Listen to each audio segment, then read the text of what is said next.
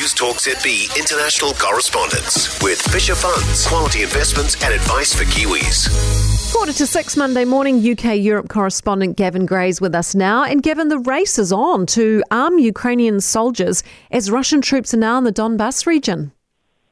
Yes, so the Donbass down in the southeast of Ukraine is now going to be the battleground for the foreseeable future with what is reported to be an 8 mile or 12 kilometer long convoy of Russian forces making their way there. Truly frightening if it's true.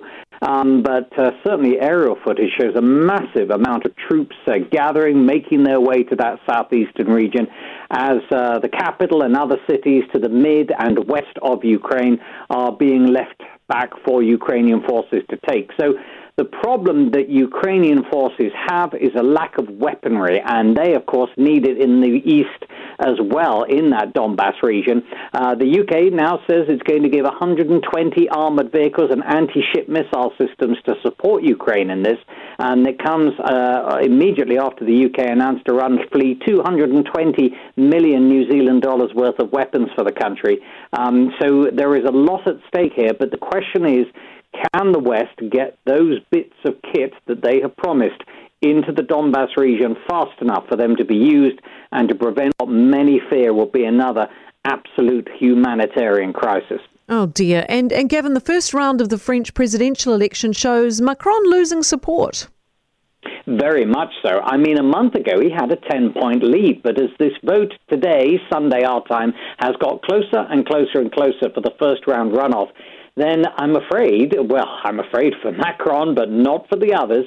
So the opinion polls have suggested that actually now Marine Le Pen, the far right candidate, is now within touching distance of the uh, premier. Now, if she is successful, the pair then run off for the second round on the 24th of April, which means all those failed candidates, well, where will their votes now go?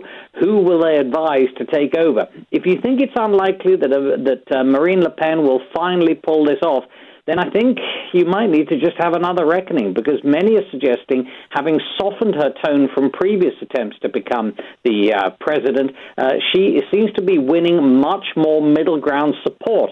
Now, we expect to find out the very first exit polls in about 10 15 minutes. And this could be a massive earthquake across Europe if a far right candidate does gain a foothold in French politics. Absolutely. Gavin, thank you. Gavin Gray out of the UK for us this morning.